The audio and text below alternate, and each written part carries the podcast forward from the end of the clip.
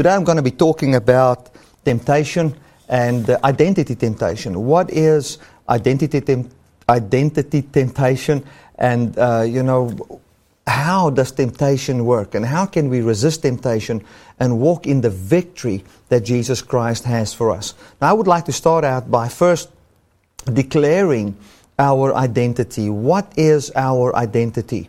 You know, we have said so many times in Christian circles that we have our identity in Jesus. And uh, then we've started to quote things like, uh, I'm the head, I'm not the tail, I'm above, um, I'm not beneath. And what we've done is we have basically quoted the blessings of Deuteronomy 21, and we've actually had our identity in the prosperity promised in Deuteronomy uh, 28. Um, I've just said 21, I think it's 28. Uh, and we've actually had our identity in the promises instead of in Jesus. And we've just slapped in, you know, the name, in the name of Jesus or in Christ onto that. And what we've done is we've had our identity in a combination of law and grace, where uh, we were under the Old Testament in a place where, uh, now, especially if you look at the Jews and the Gentiles before uh, Christ died, uh, you know, we, our whole identity was in what we could achieve in this world and our stand in this world and all those kind of things. And then we looked at the old and we looked at all the promises there was. And now in Christ, it's as if we, our identity was in how God would fulfill promises in our lives. Our identity was in how God would affirm us in this world through uh, fulfilling Deuteronomy 28 in our lives. Now, let me explain it to you in a very simple way. And I'm going to just use uh, examples church examples, which, because that's what I, am used to. But th- this applies to any area of life. Uh, in church, it is a big thing, you know, on uh, our identity was in how God provides for us. How does God provide for you financially? How does God provide for you as pertaining to the growth of your church? How does God provide for you as pertaining to healing? And we would look at all those provisions. And when all those provisions would come, then our identity would be in that. And we would say, no, but in Christ we have all these things, misleading our own hearts, finding our identity uh, not in Christ, but in what Christ can bring us in this life. Now, it's a very fine line, but it is, when, when we get it wrong, it destroys us. When we get it wrong, it destroys us. Uh, so I want to say this again. I remember in times, and I think uh, some of you that come out of Pentecostal charismatic circles, you know, we've had our identity in how many miracles happen in our church. When we lay hands upon the sick, how many people fall over under the power? How many people we reach in town? And our identity was basically in how God hears our prayers. Our identity was in how God gives us what we ask Him. Our identity was in breakthroughs. Uh, and that destroys the church. That doesn't have eternal life. God wants us to have eternal life. God wants us to have His quality of life. That's what He has come to do. And the devil has tempted us and cheated us to find to the point that we don't find our identity in Christ, but that we find our identity in what we believe Christ must bring us, which is uh, defined in how Christ brings the fulfillment of the law to our lives. In other words, on how Christ makes the promises of the Old Testament or the promises of Abraham, we would call it, manifest in our lives. And that left the church in a place where there's still hierarchy.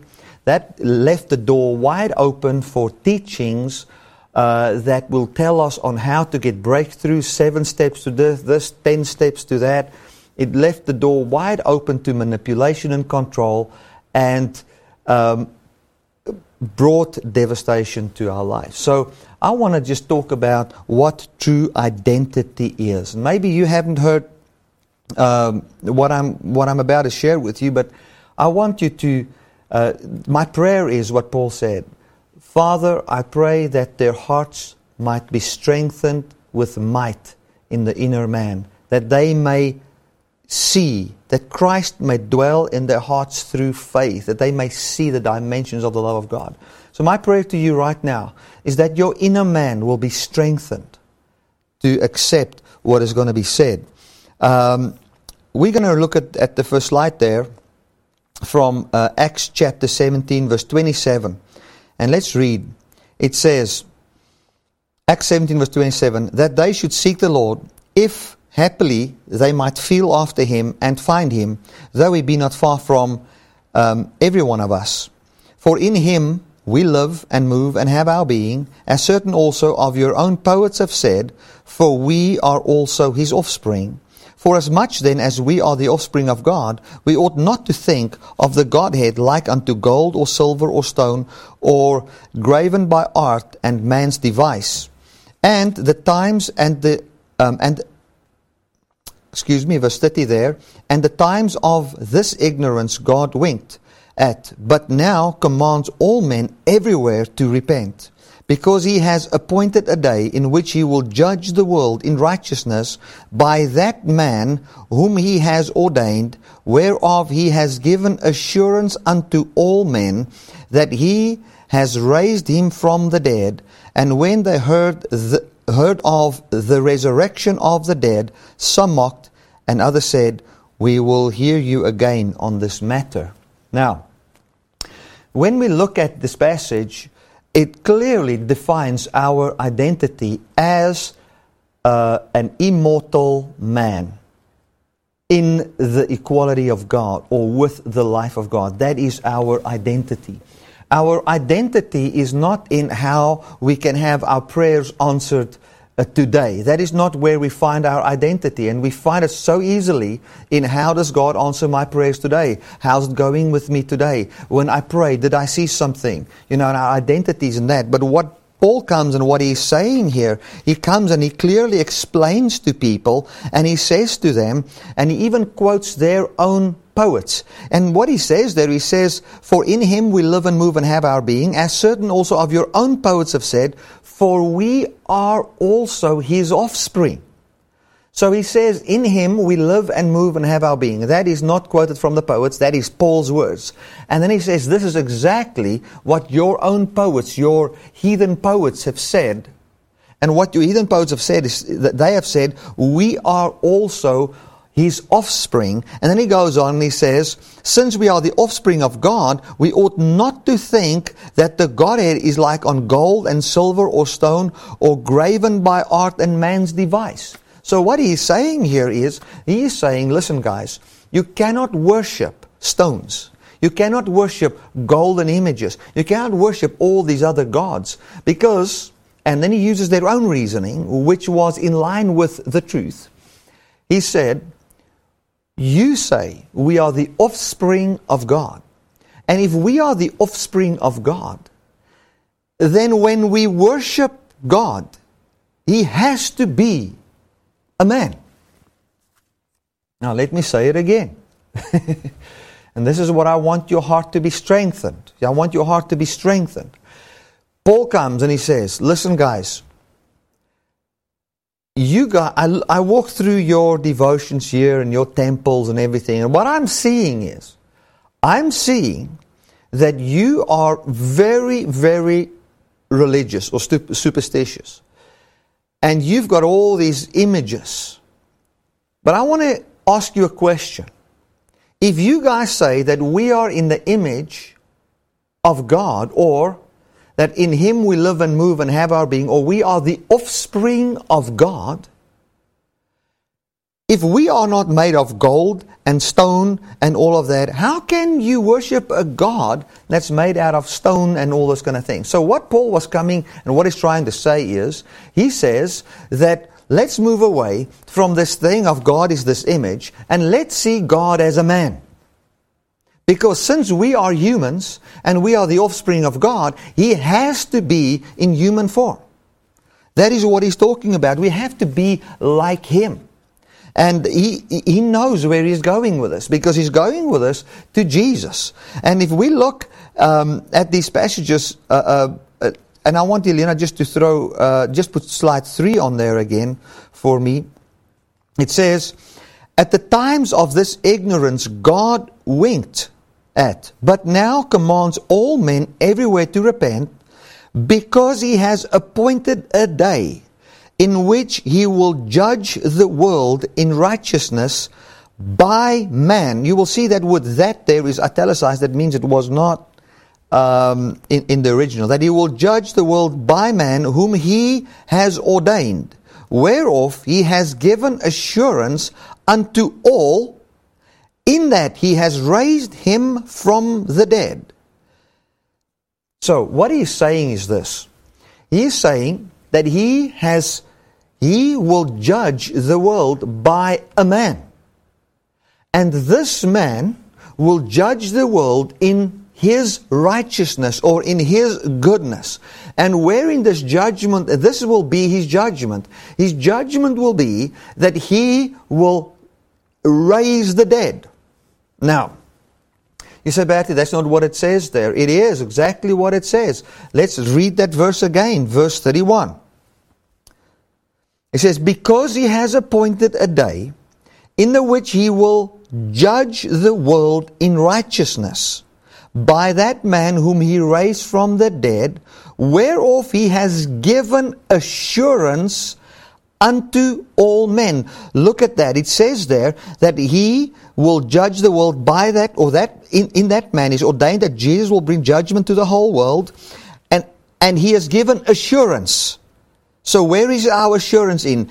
In is given assurance to all men. How? In that he has raised him, the man that will bring judgment to the world from the dead. Glory to God.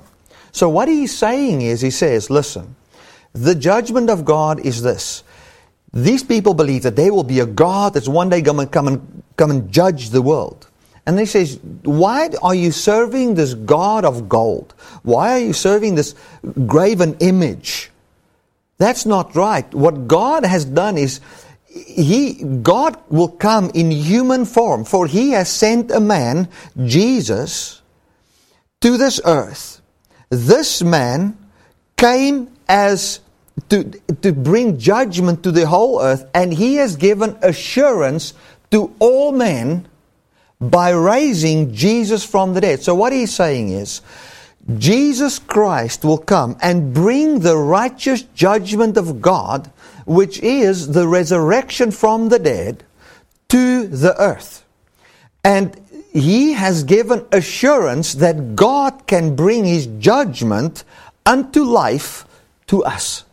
And has given this assurance to all people. How did he give this assurance to all people? He took a man and took all people's sin and death and put it on that man, and then he raised that man from the dead. And now he says, this man that was raised from the dead with our life that's seated at the right hand of the Father will come and manifest his judgment which is in Christ to all of us. So what Paul is saying here is, you cannot identify yourself with a God that is far and distant. The only one that you can, the only thing, the only God you can identify yourself with is a, is wherein judgment will take place, is a man that is conquered death. So when I where do we find our identity? We find our identity in our immortality in Jesus. That is it. Our identity, who we are, is we are the God kind. In Him we live and move and have our design and our being. This God became flesh and dwelt among us. He didn't downscale. What he basically did was he came and took man, put man in the Godhead, and now he reveals to us the truth of what and who he is. And he will come back and bring forth that immortality into manifestation in us. Now, if you would look at, at I'm not going to have Elena put this up, but verse 32 says, And when they heard of the resurrection of the dead, some mocked him. Now, I want to say that I see that even towards what I'm saying. You know, the moment we talk about resurrection, the moment we talk about immortality, you're getting mocked. But that's okay. You know, it's okay. It is, we, actually, it's just something man does. But there's no power in it because the truth is that God will judge the world by the man that he has ordained. And this is the judgment that he would come. And this is the assurance that he gives in his judgment. He's raised Jesus from the dead. So our identity is in a God or in the reality that we have conquered death. That is our identity. That's what it means to have your identity in Jesus. Is that we've conquered death. And now, you might say, but Bertie, now, if, if, if our identity is in we've conquered death, um, you know, does that mean we're not dying or whatever? Remember, we're talking about the temptation of identity, or identity temptation. Because there's a temptation that is around this whole identity thing. And we're going to look at that. Now, um, I want to go on a little bit further talking about our identity, and we're going to read from Romans 10, verse 11. That's slide 4, Romans 10, verse 11. It says, For the scripture says, Whosoever believes on him shall, um, shall not be ashamed, for there is no difference between the Jew and the Greek, for the same is Lord over all, and rich unto all that calls upon his name. For whosoever shall call upon the name of the Lord shall be saved. How then shall they call on him in whom they have not believed? And how shall they believe in him of whom they have not heard? And how shall they hear without a preacher? Now I want to just go back to verse 13 there. It says, For whosoever shall call upon the name of the Lord shall be saved. Now, it's very important to understand what that passage says. We're talking about identity when we talk about calling on the name of the Lord, it means something. Uh, calling on the name of the Lord doesn't just mean, help, Lord. That's not just what it means. It's, there's a deeper implication which is connected to identity. And let's just look at the next slide there on what the definition is. That definition says, to put a name upon, to surname, to permit oneself to be surnamed to permit oneself to be surnamed. Isn't that powerful? So what he's saying is, is whosoever permits himself to be surnamed or to have the family name of God on him. In other words, who the, the one who can see himself as the God kind, the one who can see himself um, in who Jesus is and what he accomplished in heaven, if he can see himself in that, in the midst of not seeing that in this world, that person shall be saved from death and sin. That's what it basically says. So, when we call upon the name of the Lord is when we are willing to receive the family name, is when one permits yourself to be surnamed or have God's name written behind your name, when you can permit that, the moment you can see, and that takes place when you can see a man in the Godhead. When you can see a man in the Godhead. So, my identity is, if I look at true Christian identity, this is what true Christian identity is. True Christian identity is to see yourself as one to whom belongs immortality in human flesh, that has conquered all sin and all death. And that is your true identity. That is the reality from where you live. Now, we've got a problem. We don't see that yet in our lives. we don't see ourselves immortal. We see ourselves still mortal we see ourselves still in a place where we are hungry to see our immortality manifest in our lives. We are hungry to see this manifest, but we are not seeing it yet. Are we going to see it? Yes. Now, I want to say this again. If your identity, and, and, and I, I want to just be so honest and frank with you guys today.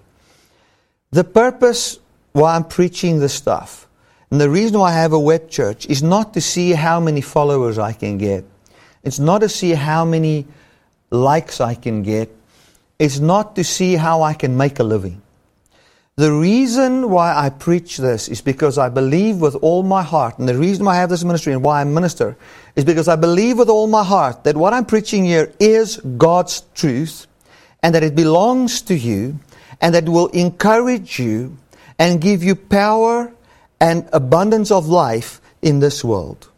And i and secondly, I feel a compassion and a love of Christ that compels me to minister this. So, I am, since my identity is in this resurrection that will take place, in this immortality that shall still take place, that will manifest, I see that as the truth. And anything that contradicts that in this world has got no voice. What it means is, I'm not going to change from this. I'm not changing this view. I'm not going to back off from preaching the immortality um, and, uh, of preaching immortality as our identity. We have found our identity in heaven. We have found our identity in how we're going to leave this earth and be blasted into heaven and sit there with God around the lake or something. That's our identity. I want to tell you that is going that will not help your heart in this world. It might help some, but it's not going to have the power that, that can flow from a revelation of the immortal body that Jesus has and having that as our reality. Because the moment we have that as the reality and our identity, wherein we see, I identify myself fully with an immortal physical human being whose body could not see corruption, who was glorified in every part of his body, his brain, his mind, his will, his emotions, everything. And when I see that God will come in that man and that that is righteousness and that he's given the assurance that I will have that. You know, when I see that, I can find that I am, I find boldness and hope and strength in this life. So, I'm not going to find, and I want to say to you, Dynamic Love Ministries, we are not, I, I believe in heaven. I believe that uh, the people that has passed away, um, that believe in the Lord, that they are in heaven. I believe that. But my identity is not in this heaven thing. My identity, I live and move and have my being in someone that is just like me, which, which is a man um, a God of whom God is not ashamed, whom He has given immortal, eternal life. And that is what this whole gospel is about. I want to tell you, church, uh, we've missed it in such a great way. Our identity was in promises fulfilled, prayers being answered, and those kind of things. And you know, even Jesus was tempted to have his identity in, the, in God answering his prayers. That is where he had his identity. That was a temptation that he had. So, so um, let me just wrap up this first part, and then we're going to look at the temptation that Jesus has, and then we're going to look at a practical place wherein we are tempted in in the church, and that's going to be in healing signs and wonders. I'm going to talk about that. So, wrapping up the first part, in Him we live and move and have our being. He is, and God says because everybody in that time believed that God's going to come and judge the world, which is still the truth. He's going to come and judge the world. But he will judge the world in righteousness and has given full assurance of man that his judgment unto life is sure for us all in that he raised Jesus from the dead. So my identity is in a God that can raise the dead and that I am like that immortal man at the right hand of the Father and that is my identity and that is my assurance. Glory to God. That will keep you away from being tempted to find your identity in prayers being answered in this life. Glory to God. Can God answer prayer? Yes, but you cannot find your identity in it. So I'm going to read the next verse there, um, slide 6. Jesus became hungry. Matthew 4, verse 1. Then was Jesus led up. You ready there? Okay. That's it. Matthew 4, verse 1. It says, Then was Jesus led up by the Spirit into the wilderness to be tempted of the devil. And when he had fasted, uh, fasted 40 days and 40 nights, he was afterwards a hungered. Right. now, you know, I have fasted before. I remember the times when I believed in fasting. I tell you, I would fast twice a week. Once a month, I'd fast three days, three times a week. Not three times like a meal, three days, 24 hour days. Uh, man, I was, mu- I'm, I'm, still suffering the consequences. I'm so skinny, I tell you. Uh, and that was like 15 years ago, 20 years ago, kind of a thing. Uh, I remember there would be times when once in four months or so I would fast uh, 10 days or 14 days. I believed in the fasting thing. So fasting, I mean, there are people that fasted much more than me. But one thing I know about fasting is you don't only become hungry after 40 days. You don't only become hungry after 40 days. You don't start to have a desire for food after 40 days. You have a desire for food after the first meal you skip. That's when you already become hungry for food. So I don't believe that the hunger that was that, that, that is talked about here in this passage has got anything to do with, with physical, physically being hungry. Uh, he says he fasted for 40 days. We all know you become hungry in that fast. And the Bible says, and then he was a hungered.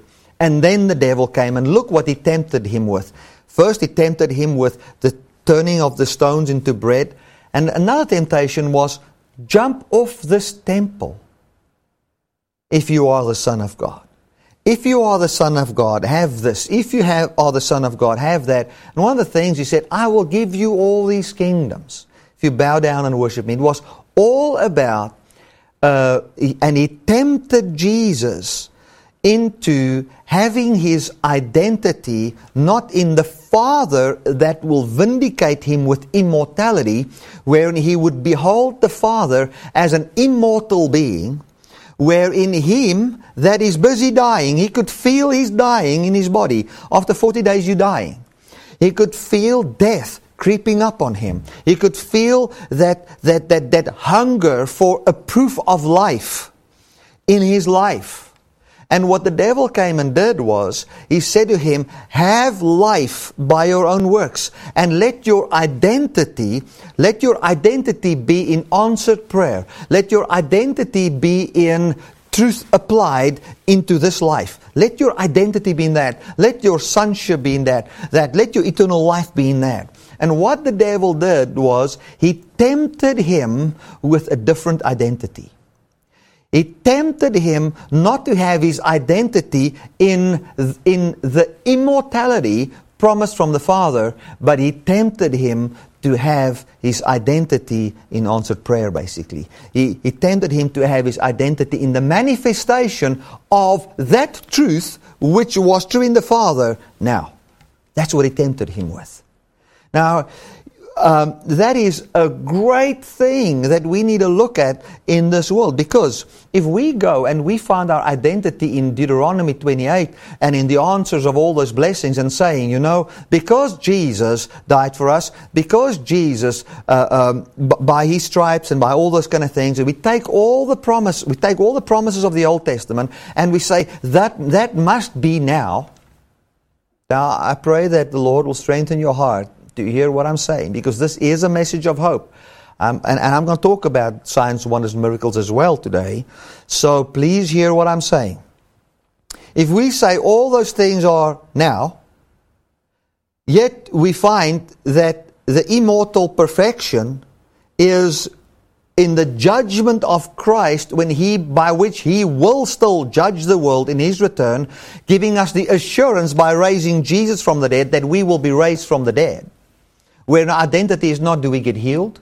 Identity is not uh, do we have, when we laid hands upon somebody, is he healed? Where our identity is not how do we prosper financially? Where our identity is not in that, but our identity is in immortality. Immortal, an immortal human that will bring immortality to my human flesh, to my body. Glory to God. You know, we've, we've seen ourselves just as spirits. I want to tell you, you are not just a spirit. You are a human. You're a human, and salvation has come to man. Uh, the, the, God has come to take away sin from humans. He's come to take away humans not partaking of eternal life. He's come to take away death from humans. He didn't come to take death away from spirits. He came to save humans. That's what He's come to do. So never see yourself as just a three part being and you are one part and you've got a house and a this and a that. See yourself as a human. That is what God has declared in Jesus. He raised up a human. I'm not worshiping just a spirit. I am worshiping in spirit and I believe in a man, Jesus. I'm worshiping a man, Jesus Christ. I believe in Him. He is the judge. He is the one, and, and He has given assurance to me. My assurance is not in my answered prayer. My assurance is in His resurrection. And when he was raised from the dead and seated at the right hand of the Father, I stopped my nonsense of having graven images where I want to copy what I think is in heaven in an image of gold or an image of this or an image of that. But my assurance is in this man that was raised from the dead and he will judge me with eternal life and give it to me. Glory to God. Once that is our assurance, once that is the final assurance, and we believe that, that is our faith if we connect it to the last Sunday's message, the Bible says the trustworthiness of this faith will give you the power to withstand the temptation and the voice of the devil when you go through the normal things in this life. Uh, wherein you find maybe your car ran out of gas, you didn't fill the thing up, and maybe you broke a, a, pump, or you something happened, or you didn't look where you were driving, you bumped into somebody, somebody maybe got injured or hurt, or whatever where you see the normal things of this life. Once that is your assurance, once that is your faith, you find that the Bible says that the, the, the, testing of our faith produces patience. In other words, the trustworthiness. That word testing means trustworthiness. The trustworthiness of this persuasion that I'm trying to, to bring to your hearts by the, by the passion of the Holy Spirit I want to say to you that trustworthiness of that will, will bring power to your life. It will bring, it, it, the trustworthiness of this will bring a hard headedness and a stubbornness to you where in this world and the things of this world will have no say whatsoever. It will bring something to your life where the spirit of this truth can manifest its gifts and its it's supernatural things, the gifts of the Spirit and the fruit of the Spirit, powerfully in your life. Glory to God. Now, I want to um, I, I want to go to James one verse fourteen. James one verse fourteen. Let's read from verse fourteen. There it says, "But every man is tempted when he's drawn away by his own lust and enticed." And then the next slide there, uh, verse twenty-two, it says, be doers of the word and not hearers only, deceiving your own selves. For if any man be a hearer of the word and not a doer, he is like unto a man beholding his natural face in a glass.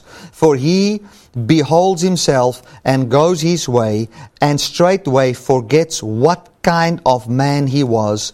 But Whoso looks into the perfect law of liberty or liberation and continues therein, and being not a forgetful hearer, but a doer of the work, this man shall be blessed in his deed. Right. So what it says is, you are tempted when you're drawn away by your own hunger. You are tempted when you are drawn away by your own hunger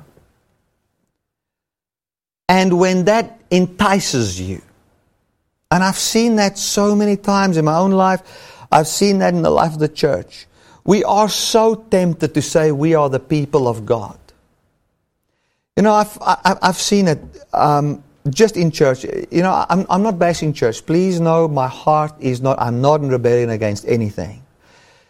But when we look at church and we see things like, you know, um, Bertie, that man is a blessed man of God because look at how God provided for his church building. He spent hundreds of millions of dollars and how he's debt free and all those kind of things. And we say, look at that. You know, that means this is a man of God. That means he's accomplishing something in the earth. That means then I'm feeling in my heart, listen, the hunger to say, I am a child of God, the hunger wherein we have come to a place where we're living in the promise, where we're beholding our immortality, the immortal man in Jesus, and yet we're not seeing that immortality right now, yet we are hoping for it and we are expecting that in Christ, which is our only reference of truth. When we see that and we know His judgment shall be manifested in our lives, and yet in that time when we don't see it, when Jesus didn't see proof of His sonship while He was in the desert, you know, when I see people in that, and then now they are grabbing to Old Testament definitions of blessedness, like, blessed will you be in the field, blessed will you be here, blessed will you be there. And look at all those things and try and fall again for temptations. And that when you get enticed into that, it brings forth sin. And sin brings forth death. And that's how I see people's lives being destroyed because you are tempted to find your identity in your pocketbook, man. The church is tempted to find their identity in, and I, I, look at it, my heart breaks when I see this, in how many people fall over when they lay hands. You know, that's look at the power of God. No, no, no. The power of God to me is not revealed in how many people fall over, over or any of those kind of things. When I walk in the power of God is when I walk in the conviction of this immortality that Christ has promised me, which brings forth patience in my life, which I just translate as simple hard-headedness and stubbornness and deafness towards the voices of this world and the things of this world. Glory to God. Where my life is in that. Glory to the Lord. Now, Bertie, does is it not a blessing? Is it not a great thing if we prosper financially? Listen, man, thank God for financial prosperity. Thank the Lord, you know, that we can have, that He provides. That is a given. It's not something we even measure with. It's a given. The Bible says your Heavenly Father knows what you have need of and He will give those things. Some people's need is to give money to other people. Some people's need is to, they want to sponsor ministries. Other people's need is there's certain needs in their life and the Father provides for us. So why do we want to measure by that? The Father provides for us. The only vindication, the only judgment that is righteous towards you is that of, the, of you conquering death. The final enemy that shall be conquered is death. Now, when we look at that temptation, that temptation is not to be a doer of the word. Now, that word doer, I think I've put it in. Oh, man, did I put the word doer in there? No, I didn't. I'm sorry. I didn't put the word doer in the Greek there uh, to show to you on the screen. But the word doer there means to be a poet. Uh, it means to um, to basically be an a, a, a actor is not the right way. A performer, to perform on a stage. So when the Bible says be doers of the word, it means to be a performer of the word. Now, I want to explain what James was seeing there.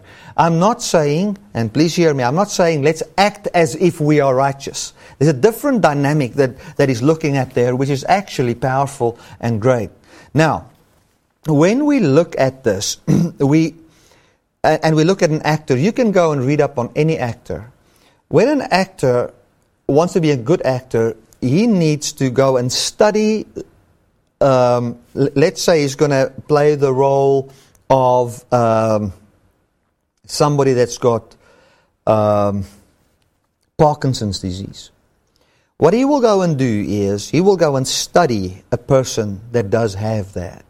And he will go and do great research on what those people think, what those people feel, how they relate to other people, all those kind of things. And then he will start to uh, imagine himself as a person like that to the point that he becomes that person.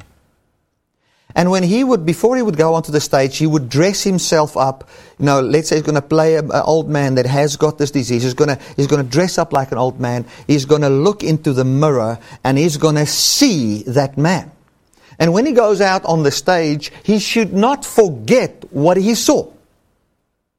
Because that is what you would call a good performer. Now, what he's coming to do here, and what, what, what James says is he says, we need to be a doer of this word wherein God cannot change. And that word is the message of our God conquering death.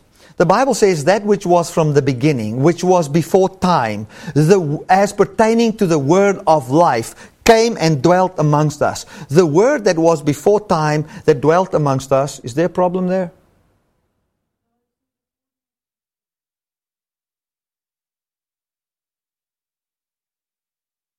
Okay, can you, is, is it still streaming?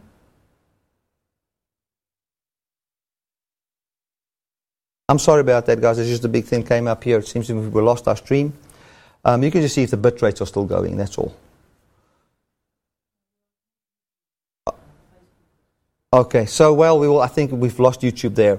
Um, well, uh, let's just continue there. So, what this is all about is very simple: is when we look at what Christ has done for us, when we look at the finished work there, when we look at this this identity in Christ, we behold as in a mirror. We look at this work of immortality. We look at this work of righteousness. We look at this work wherein He has come and given us just that, that eternal life. And when we behold that mirror of the original identity and we have this word of life, we should be we should see how God clothed us with that message of eternal life. The way He clothes, uh, clothes us with that message of eternal life is very simple. The way He clothes us is like this. He clothes us with immortality and He has promised us that. As we behold that life where we've conquered death and conquered sin and we clothe ourselves in that, with that reality and that truth in our lives, we are doers of the word. Glory to God. So, in this message where there's a word of life, a word of righteousness, a word of all those things, we, the devil, will want to come and tempt you in your identity to find your identity in how God answers prayer and not in the immortal human, human Jesus, where you'll believe in Him, but you'll believe in the manifestation of all these things. Glory to God. We're going to go on, and I'm going to read uh, 1 Corinthians 14. I want to talk a little bit about signs, wonders, and miracles here, and I'm ending off with this. Um, 1 Corinthians 14 says it this way. 1 Corinthians 14 talks about signs, wonders, and miracles and putting it in its correct place. You see, what we've done is we've taken this whole thing about signs, wonders, and miracles and we've pulled it out of proportion completely. And what has happened in the charismatic church is we've come to a place where everything was about signs, wonders, and the spiritual. And then when we got into grace, we got into a place where we become antagonistic towards the supernatural. Because, you know, oh, we shouldn't have our identity in that, so we're not going to have any miracles. And I want to just bring this in balance and show you what God says about this. Our identity is in Christ. Our identity is in the Spirit in Christ that will come by His Spirit and judge us with eternal life and give us eternal life. That is what it. Um, what it's what, what will take place and then uh, you know with with that in mind that spirit will have signs wonders and miracles pointing towards this true identity so identity cannot be in the miracle our identity can only be in christ but we can still and should still have this supernatural in our lives. Now I want to explain that. Uh, let us read 1 Corinthians 14 from verse 1. It says, Follow after charity or love, and desire spiritual gifts, but rather that you may prophesy. For he that speaks in an unknown tongue speaks not unto men, but unto God. For no man understands him. Howbeit in the Spirit he speaks mysteries. But he that prophesies speaks unto men to edification and exhortation and comfort. Right, I also want us to go to the next slide. And I want to uh, look at the word. That is the word for desire spiritual gift. That word desire there means to have warmth or feeling for or against. Right. So what he's saying here, he says, and I'm ending off with this. He's saying, follow after. That would follow after means run for. Lay a hold of love. And the Bible says, herein is love, that he gave his son that we should not perish, but have everlasting life. Follow after the passion there is for this immortal life that belongs to everybody. Follow after that and what comes from that. He says, and desire, have a warmth for spiritual gifts. So, what does that mean? That is simply this. We don't find our identity in miracles, although, if, although it warms our hearts. It warms our hearts to see sick people being healed. It warms our hearts to see the manifestation of the Spirit in people's lives. It warms our heart to see prophecy come and encourage people. It warms our heart to see the manifestation of gifts. It warms our hearts, but that's not what we follow after. Are you understanding what I'm saying? We don't follow after that, but that is our desire. And that desire, we have, we've had a, a desire as in, we must desire that. I think the best way to say that in its context is never let your heart be cold towards miracles. Let it still be, let it still have a place in your heart where it warms your heart to see somebody healed from cancer, to see somebody provided for supernaturally, to see a word of wisdom, a word of knowledge, encouragement, to see certain gifts manifest. Let it be heartwarming to you. Let that be something that is nice but never let that be what you follow after. Never let, let that be what you run to grab a hold of. What we run to grab a hold of is that which He grabbed a hold of us for. And God didn't grab a hold of you for the purpose of doing miracles in the earth. God grabbed a hold of you for the purpose of making you immortal in your body, taking dust and glorifying it with immortality, sh- saving it from death.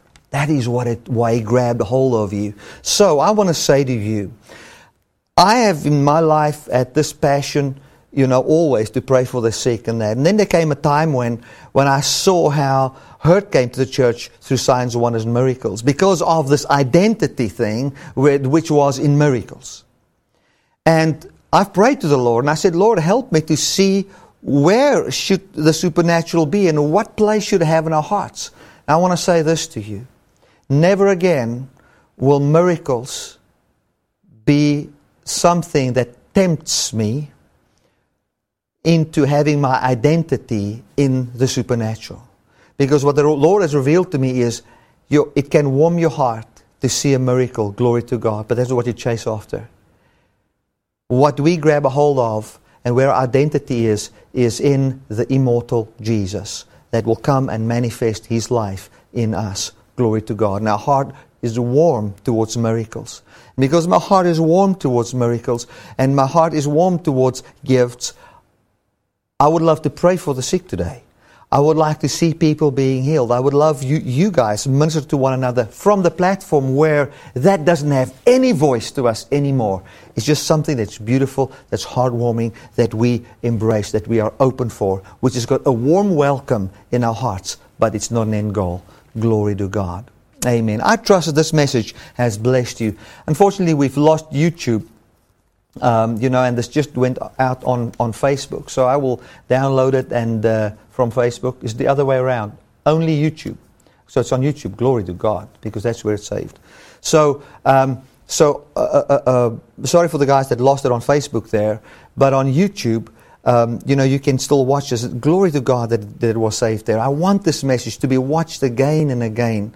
Guys, just go and watch this. Let it touch your heart. Let it wash your heart. Let the truth of this flood your heart in such a great way that you can say, God, thank you, thank you, thank you for this truth that my heart can be warm towards miracles, where I don't have to be afraid of miracles anymore because I used to find my identity in it, but now I find my, you know, and now I'm actually afraid of it. No, it can be heartwarming, but since my identity is in the immortal human Jesus, Identify with that life, and that is my future. Um, and I know that Spirit will bring forth these things. My heart is warmly welcomes this. And that's it. Glory to God. And as the Spirit brings forth certain, certain things, and as we are not antagonistic towards these things and we feel it, we can just walk in it openly, easily. Because it's not an identity thing anymore. And let nobody ever come with anything to you like. You know, the apostles walked in signs, wonders, and miracles. So if you've got a word, God will confirm His word with signs, wonders, and miracles. So better go and do miracles. Just say, Satan, get behind me. You know? and just look at what Christ has done and look at his finished work and walk as the Spirit wills in your heart as pertaining to the supernatural. Glory to God. I would like to pray for the sick right now. And just, my heart is warm towards whatever the Holy Spirit wants to speak through me. Let us pray. Father, I thank you so much that I can stretch forth my hand and I can just, in the Spirit, in what you've done, in this warm welcome for the supernatural and for, for, for your things, without it having a voice, without it having a temptation of identity or anything anymore, where the voice of Satan was removed from the supernatural and miracles and all of that into a place where it can just warm my heart because of something that you do. I stretch forth my hand and I declare healing over cancer. I declare healing over sickness and disease and whatever these people are going through. I thank you, Lord, that you stretch forth your hand through signs, wonders, and miracles and that we can preach your word boldly in the mighty name of Jesus. Thank you for that, Father. I also thank you that you come and you help people. Um, I, I, just feel in my heart, you know, as I pray, I just feel to say that there are some folk here, you've got a, uh, um, it, it, it's, it's finances towards um, a school or a study or something that you've, everything went well, but there's some money that's still outstanding there. Uh, I, I just prophetically just want to encourage you and say to you uh, don't let that have a voice to you. Don't let that be a voice. It shall be provided anyway. Although it looks as if it will not be, it's not going to be. You're not going to lose that. It's going to come. The Lord will provide for you.